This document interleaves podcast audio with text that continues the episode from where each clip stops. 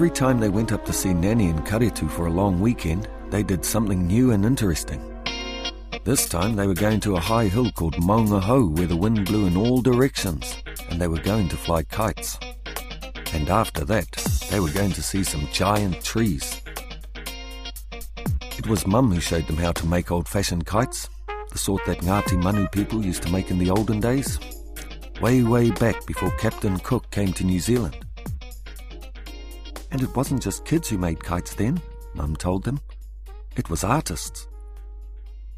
How come you know so much, Mum? Jason asked. You're not even Ngati Manu. Mum laughed. Well, I went to a Ngati Pākehā library, Jason, and I took out a Ngati Pākehā encyclopedia and I read all about it. Hmm, said Jason.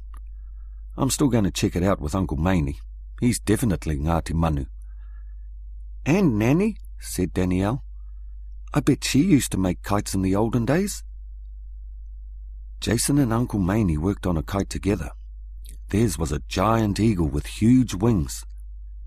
Tere Moana and Mum painted the manuka stick frame of their kite white and sewed on strips of soft, white, slithery material, and Tere painted green and purple eyes on the front.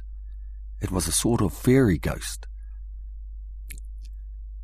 Nanny and Danielle made their frame out of flax stalks, but they went out to the top paddock to make the tail. The big puriri tree was covered in red berries, and guzzling the puriri berries were two fat kereru, wood pigeons. See that, pet? said Nanny. Nothing the kereru likes better than puriri berries. They get so full they just about fall out of the branches, greedy things. She had some thin strips of flax ready, and she tied little bunches of berries all along the tail of Danny's kite. Will the kereru fly after my kite on the high hill? asked Danny. You fly this kite on Maungaho, Kare, and you'll have kereru chasing after you wanting to be your pet. Heaps of them. But Nanny was wrong. On top of Maungaho, the wind picked up Tere's fairy ghost kite and Jason's giant eagle kite and tossed them high in the sky. They had to work hard to keep control of them as they let out the string. Nanny and Uncle Maney shouted excitedly at each other in Māori, laughing and cheering.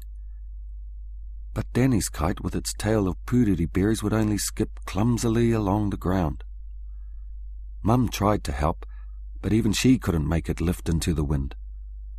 Sorry, Danny, she said. I think the berries are too heavy. Shall I take them off for you? No, thanks, said Danny. She liked the look of the berries on the tail and she liked the feel of their heaviness. But now she would never be able to catch a kereru to be her pet. Up here on top of the hill called Maungaho, there were no kereru. No birds at all. Just the wild, rough wind. Danny sat down on the grass next to Mum. Nanny was lying down, blankets wrapped around her, snoozing.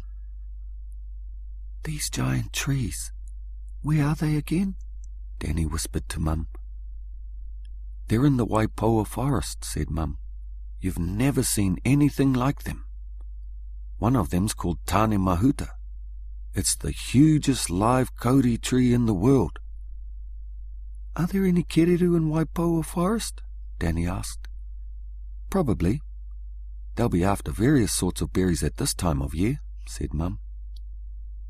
When they went to the car, Jason and Tere Moana stashed their kites in the boot because they had been wrecked by the wind. But Danny's kite was still perfect, and Uncle Maney said she could nurse it on her knee. Gee, she's spoilt, moaned Tere. Yeah, 'cause she's the youngest, that's why, said Jason. Not, said Uncle.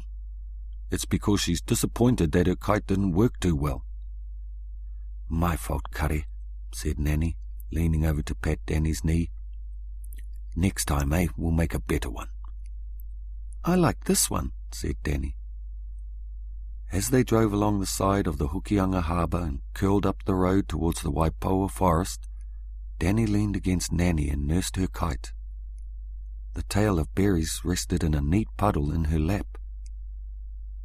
When they got to the forest, Jason told her off for bringing her kite with her. There's no wind in the bush, dummy, he said. Danny pretended not to hear him. But Jason kept nagging her as they walked in a line over the little bridge and along the dirt path, because the top end of the kite kept getting caught up in the plants at the edge of the path. When they came to a clump of big ferns, Jason said, Look, just leave your kite here, okay, Danny? It'll be safe. Hang it over this fern, please. So Danny placed her kite face downwards over the fern plant, with the tail spread out over a strong frond. It looked pretty, as though the fern had sprouted red berries. Then they ran to catch up with the others. The path was made of boards here and there. Then there were a whole lot of boards like a kind of deck. Mum, Uncle Maney, Nanny, and Tere Moana were waiting for them there. How much further? asked Jason. You're there, mate, said Uncle. Eh? said Jason. Where's this big tree? Nanny was pointing her walking stick in the air, jiggling it, pointing behind him, upwards. Jason and Danny turned and looked. First behind them, then up, and up, and up. Awesome, said Jason. Danny's mouth was open, but no sound came out. Her head went back so far she stared upwards that she nearly toppled over, making the others laugh. You couldn't get right up close to Tane Mahuta because there was a wooden fence around it, protecting its roots from visitors. Do you reckon if we all joined hands we could reach right around? asked Uncle. They tried that, but outside the fence, and it seemed they would probably need at least three more people. Mum was taking heaps of photos. It's incredible, all right, she said. And I read somewhere there used to be Kauri trees more than twice as big as this. A hundred years ago before they started clearing away the bush to make farms. Oh, look, Danny, here comes a kereru. There was a clattering and a swoosh, and a fat pigeon swooped past, almost crashing into Uncle's cowboy hat. It's got some berries in its beak, said Te. Puriri berries, said Danny. I think they're mine. Everyone laughed at her, except Jason. Don't laugh, you guys. Can you see any puriri trees around here? No, there were no puriri trees to be seen, and no red berries from any other sort of tree. Jason put his hand on his little sister's head. See this girl? he told the others. She's Miss Smarty Pants. And when we go back to the car, I'll show you why. Jason led the way with Danny close behind. Back over the dirt path, over the boards, more dirt path, nearly back to the little bridge. There was the clump of ferns. There was the big fern they'd put the kite on. But where was the kite? It's gone, said Danny.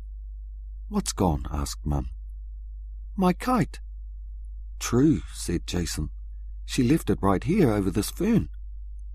My goodness, my goodness, said Nanny. They all looked at her. She had a funny look on her face. She pointed with her walking stick upwards. Look up there, in that old taraire tree.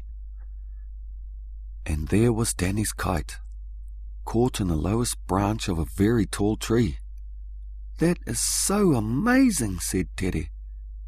Do you want me to see if I can climb up and get it? asked Jason. Danny shook her head. No way, because my kereru, it'll be coming back here to get some more berries. I think it's cool to leave my kite here in the forest. Good girl, said Nanny. Look after our birds. Nanny and Danielle, go as close as you can to the tree, said Mum. I want to get a nice photo of you. Back at school, after the holidays, when it was time to do some writing, Danielle opened her storybook and glued the photo of herself and Nanny under their kite onto a fresh page. Then she wrote her story. My Pet Kereru. Two pages. Ms. Morrissey said it was the best story about a pet she had ever read in her whole life.